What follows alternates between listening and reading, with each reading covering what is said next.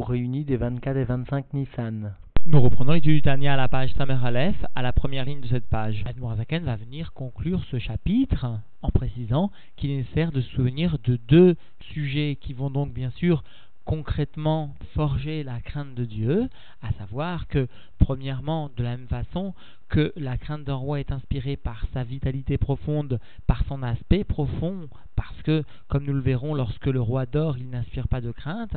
alors de la même façon, un juif ne doit pas seulement se limiter à une vision matérielle des mondes, il doit s'habituer tout le temps à percevoir l'aspect profond de ces mondes, la lumière divine profonde qui anime les mondes. Et deuxièmement, l'Admorasaken conclura en rappelant au moins la nécessité de se souvenir tout le temps de la nécessité de l'acceptation sur soi de la Malchut du joug divin. Nous reprenons donc l'étude dans les mots, à la page Samer Aleph, à la première ligne de cette page.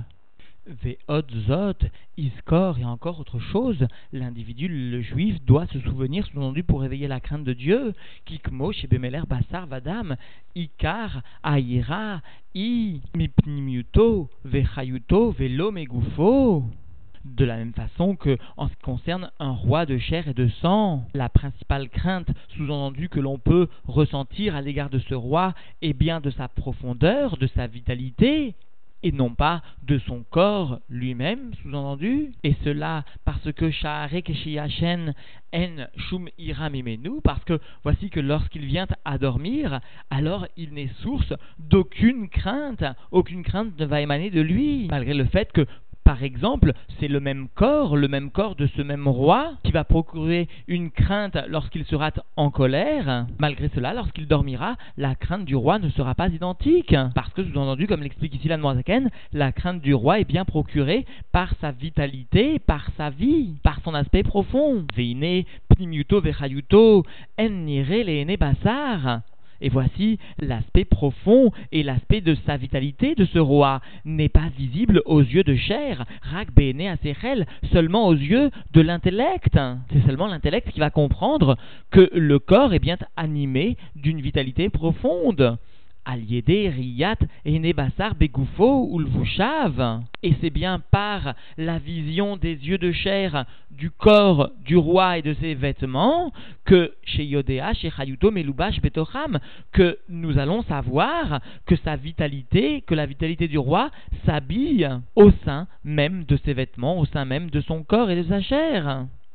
donc la vision du roi et la compréhension qu'il existe bien une vitalité profonde qui sera à l'origine de la vraie crainte du roi. Veimken, et s'il en est ainsi, sous-entendu, en ce qui concerne notre Nimshal, Dieu lui-même, il ne suffira pas de regarder, mais il faudra aussi percevoir la vitalité profonde, et ce sera cette vitalité profonde qui procurera la crainte véritable aux Juifs. Alors Veimken, et s'il en est ainsi, car Mamash, de la même façon, vraiment, Yeshlo, Ira et Hachem, il faut craindre Dieu, Riyat, Ene, Basar, Bashamaim, Ve'aret, Vechol, Il y a lieu donc de craindre Dieu par la vision des yeux de chair dans les cieux, dans la terre et dans toutes les armées, Asher Or Ensov Baruchu Melubash Baem Leachayutam, dont la lumière infinie de Dieu qu'il soit béni vient s'habiller au sein donc des cieux, de la terre et des armées, pour leur donner une vitalité, leur vitalité. C'est-à-dire que les yeux de chair verront concrètement la matière et les yeux de l'intellect, en quelque sorte, percevront la vitalité qui vient animer cette matière. Et ainsi naîtra la crainte du roi de Dieu. Et au sein de la Gaha, de la note, l'Admorazaken va plus loin. Il va venir expliquer que non seulement par le fait de voir, d'observer avec des yeux de chair les cieux, la terre et l'ensemble des armées, nous allons de façon secondaire, par les yeux de l'intellect, réveiller la crainte, mais plus que cela, nous pouvons voir aussi de quelle façon l'ensemble des mondes, l'ensemble des créatures sont totalement annulés dans leur vitalité à la divinité, à Dieu. C'est-à-dire plus particulièrement, nous allons voir comment l'ensemble des étoiles, etc., viennent se prosterner, viennent obéir aux lois de la nature, entre guillemets, c'est-à-dire viennent obéir à la vitalité divine, aux ordres divins. Et donc dans les mots plus particulièrement, Vegam nire beriat shem betelim le barer, et même nous voyons par la vision de l'œil que l'ensemble donc de ces créatures, sous-entendu sont annulés à la lumière de Dieu, qu'il soit béni. Et cela parce que Beishtahavutam, Kol Yom, Maharav ou Beshkiatam, parce que ces créatures viennent se prosterner toute la journée en direction de l'ouest et même au moment de se coucher. C'est-à-dire que nous percevons bien de nos yeux que, par exemple, le soleil, etc., vient depuis le matin jusqu'au soir diriger son mouvement, sa translation, sa rotation euh, en direction de l'ouest. C'est ce que nous percevons de nos yeux. C'est là, comme nous allons le voir, parce que la Shrina se trouve bien à l'ouest. Comme nous enseignent donc nos sages dans la Gemara Bababatra al Pasuk sur le verset Vetzava Shamaim Lecha Mishtachavim et les armées du ciel, des cieux, vers toi se prosternent. Shashrina Bemarav, parce que la Shrina se trouve vers l'ouest, à l'ouest, motamo. Venimsa, il se trouve donc que non seulement sous-entendu au moment où elle se couche, ces armées sont donc annulées à Dieu à l'ouest, au Maharav, à la Shrina, mais plus que cela, toute la journée, Ilucham Kolayom, Klap et Maharav, leur avancement toute la journée se fait bien en direction de l'ouest, ou derer Aishtachavua, ou Bitul, cela est bien le chemin mot à mot de la prosternation et de l'annulation. C'est-à-dire qu'il faut bien comprendre, explique l'Admorazaken, qu'a priori il n'y aurait aucune raison pour que l'ensemble des étoiles, pour que l'ensemble des armées célestes viennent se diriger vers l'ouest, viennent se prosterner, c'est-à-dire se coucher le soir vers l'ouest, à l'ouest, si ce n'est que finalement elles viennent transformer leur nature elles viennent se soumettre à la shrina, à la présence divine. Il faut bien comprendre que dans la Kabbalah, le Maharav, l'ouest, est synonyme et le symbole de la malchoute, c'est-à-dire du dévoilement justement de la shrina. C'est-à-dire la shrina est ce qui constitue la source de vitalité, de vie pour l'ensemble de ces armées célestes. Et donc nous percevons bien le degré d'annulation de l'ensemble de ces armées célestes à la divinité. Et pour bien comprendre donc ces notions, le Tzemar nous rappelle que bien sûr nous devrions nous étonner du fait que la présence divine, la Shrina, se dévoile particulièrement au niveau du Maharav. A priori, la lumière divine la plus intense, jusqu'à la lumière située au sein des sphirotes du monde de Hatzilut, cette lumière n'a pas plus de prédisposition à se dévoiler à l'ouest ou à l'est. Mais puisque cette lumière, pour venir au sein du monde, est véhiculée par la malroute, la malroute, elle, va venir apporter dans un makom, dans un lieu, la présence divine, et ce lieu est, conformément à de nombreuses explications de la Kabbalah, le Maharav. Et d'ailleurs, le mot Maharav, explique nos sages, vient bien transcrire la notion du dévoilement justement de la Shrina. Rabbi Moshe Cordobero précise que d'une façon naturelle, telle que le monde a été par Dieu créé, les étoiles, l'ensemble des armées célestes, auraient dû aller se diriger auraient dû se prosterner vers l'est. Tel était, entre guillemets, leur chemin naturel, leur voie, entre guillemets encore, naturelle, de par leur création, telle était donc leur voie d'avancement et donc de prosternation. Mais en fait, ces créatures, ces armées célestes ont réalisé que le dévoilement donc de la malroute se situait au Maharav et ont donc transformé, changé modifier leur avancement, entre guillemets encore une fois naturel, conformément à leur création, et sont venus se diriger cette fois vers le Maharav et se prosterner, c'est-à-dire se coucher au Maharav, lieu de dévoilement de la malroute, de la source de vitalité de l'ensemble des mondes. Nous reprenons donc dans les mots Veine, Gam Michelora et Ameler Meolam, Veeno Makiroklal. Et voici même celui qui n'a pas vu le roi jamais et qui ne le connaît pas du tout, Afal Piken malgré cela lorsqu'il va rentrer dans le Chatzer, dans la cour du roi, Veroé, Sarim, Rabim, Venir Badim, Mishtachavim, le Ishechad, et lorsqu'il va voir de nombreux princes honorables se prosterner devant un homme, et le Rabbi précise, le Chatzer est bien un endroit où, d'une façon habituelle, le roi ne se dévoile pas complètement. Il ne s'agit pas ici de l'intérieur de la demeure du roi, mais seulement le Khatser, parce que le Rabbi explique ici l'intention, la Kavana d'Anmorazaken, le Khatser vient représenter dans le Nimshal, le monde, le Olamazé, un endroit où le roi n'habite pas, ne demeure pas d'une façon habituelle, ne demeure pas d'une façon dévoilée. Mais malgré cela, lorsque donc la personne va rentrer et va voir que de nombreux princes honorables se prosternent, sous-entendu donc les armées célestes, et même s'il s'agit que d'un aspect superficiel, Malgré cela, Tipol lave Emma ou Parade, malgré cela, va tomber sur lui une crainte et une terreur, tant donc intellectuelle que celle des Midot, la parade. Et même encore une fois, s'il s'agit de quelqu'un qui n'a jamais vu le roi, qui ne connaît pas du tout le roi, il s'agit d'une âme très basse qui n'a pas de perception naturelle de par sa source du monde de Asiya, des niveaux les plus bas du monde de Asiya, qui n'a donc pas de perception naturelle de la divinité. Malgré cela, par l'observation du monde et de l'annulation de ses créatures à Dieu, alors cette personne sera animée d'une crainte et même d'une terreur ressentie tant au niveau de l'intellect que du cœur. Et la Noirzaken va continuer à expliquer que malgré le fait qu'il ne s'agit ici que de l'évouchim, que d'habits qui viennent occulter, masquer la vitalité divine, malgré cela, l'homme a l'obligation de s'habituer à percevoir la vitalité divine qui vient animer ses créatures, et non pas seulement à percevoir l'aspect extérieur. Et donc dans les mots, ve'af sheu rabim, et bien qu'il ne s'agisse ici que d'un habillement par de nombreux habits sous-entendu de cette vitalité divine. Et lorsque nous voyons les étoiles ou le soleil, nous ne percevons pas la divinité, mais seulement le levouche gashmi, seulement l'aspect matériel. Alors, are en evdel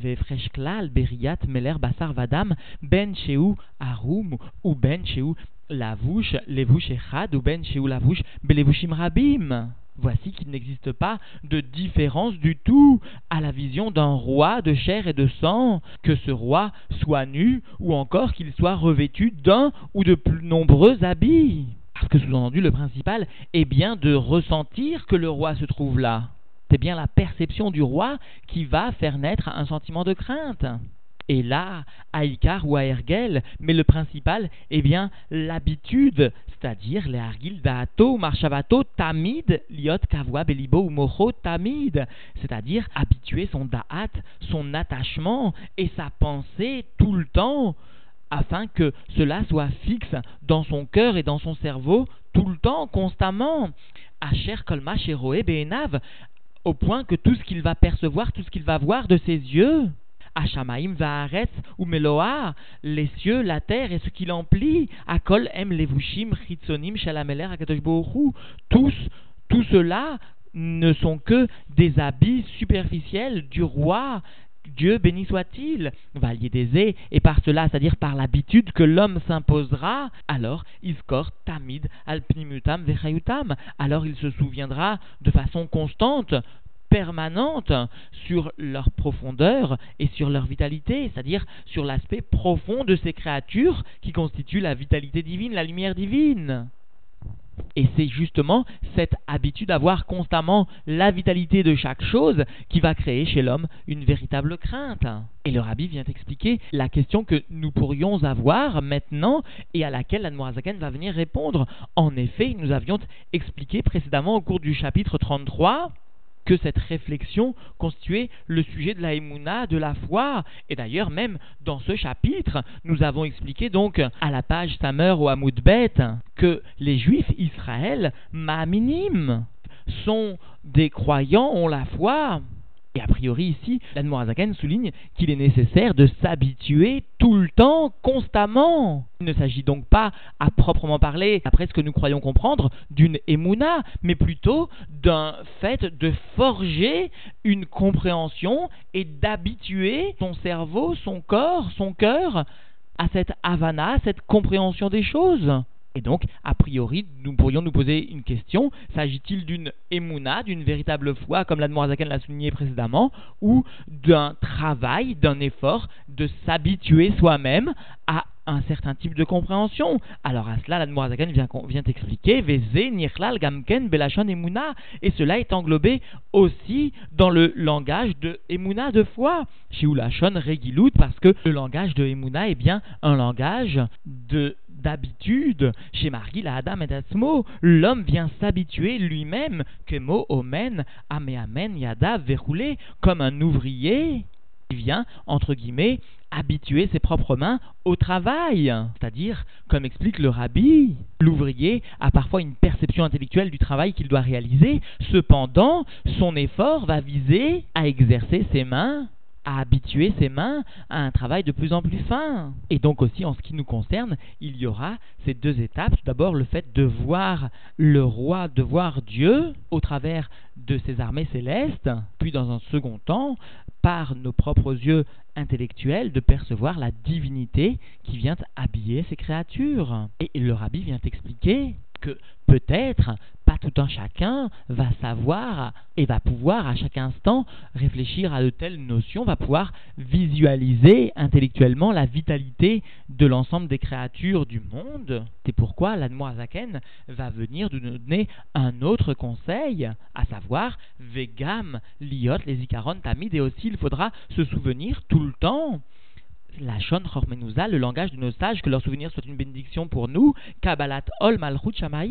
l'acceptation sur soi du joug de la royauté divine, chez Kenyan Sumtasim Alecha Meler, qui est comme le sujet de placer sur soi un roi,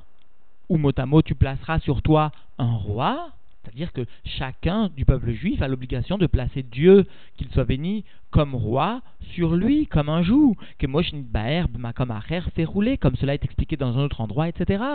Et cela qui a Kadosh maniar et a Elionim, tartonim, ou malchuto alenu. Et cela parce que Dieu, qu'il soit béni, laisse les mondes supérieurs et les mondes inférieurs et vient unifier sa royauté à nous et nous, nous acceptons, etc. Sous-entendu, sur nous-mêmes, le hol, le joug de cette royauté divine. Et cela constitue le sujet des prosternations du shmonesre, de la tfila, de la hamida. Et cela vient après l'acceptation du joug de la royauté divine par la parole au moment du kriyat shema, lorsque nous disons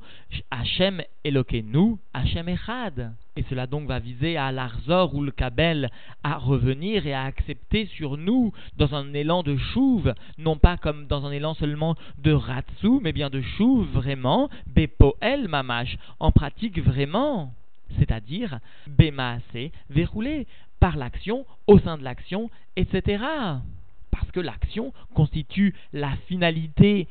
de toute expression d'annulation à Dieu, de toute acceptation du joug divin. L'action constitue le tahlit, la finalité, la shlemut, la perfection d'une acceptation du joug divin. Comme comme cela est expliqué dans un autre endroit, et en particulier le fait donc que l'action sera le témoin réel de l'annulation et donc de la soumission et de l'acceptation de Dieu comme roi dans le monde. Et donc, en définitive, la est venu expliquer que, premièrement, il faut se souvenir que de la même façon que la crainte d'un roi est inspirée par sa vitalité et son aspect profond, parce que lorsqu'il dort, il n'inspire pas de crainte, alors de la même façon, un juif ne doit pas seulement se limiter à une vision matérielle des mondes, il doit s'habituer tout le temps à percevoir la lumière divine profonde qui anime les mondes ou les armées célestes. Et cette démarche qui résulte sous-entendu d'un effort est bien contenue, est bien inclus dans le terme de Emouna, parce que comme cet ouvrier qui s'habitue à exercer ses mains afin de traduire en pratique finalement le concept intellectuel qu'il perçoit. Et enfin, l'Admoazaken a conclu en soulignant que aussi, il est nécessaire de se souvenir, et le rabbi avait précisé au moins, d'accepter le joug divin, la malchut shamaim, sur soi. Alors pour conclure, rappelons que nos rébéim, à commencer par l'âne nous ont largement expliqué que le début donc de la crainte de Dieu constitue en l'acceptation de la malchut shamaim, du joug divin, qui concrètement se traduit par la réalisation de ce qui est contraire à son propre désir, de ce qui est contraire à sa propre volonté, pour le bénéfice de la divinité, pour le bien de Dieu.